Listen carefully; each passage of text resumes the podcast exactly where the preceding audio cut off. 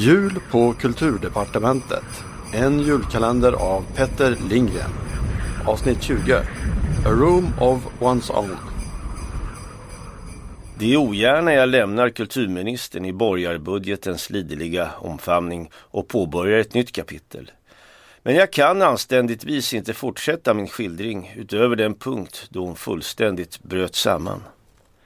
Som läsaren blev varse i berättelsens inledning var det också i den här vevan som kulturministern beslöt att resa hem till sin mor i Västerhaninge på obestämd tid. Kanske skulle hon komma tillbaka till extravalet. Nåväl, på det hela taget var det skönt att få vara i fred.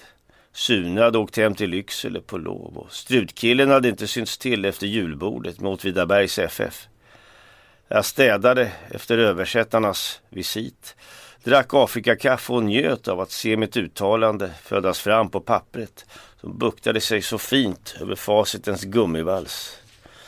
Bromander har en tillförlitlig förmåga att rycka citat ur sina sammanhang och så vidare.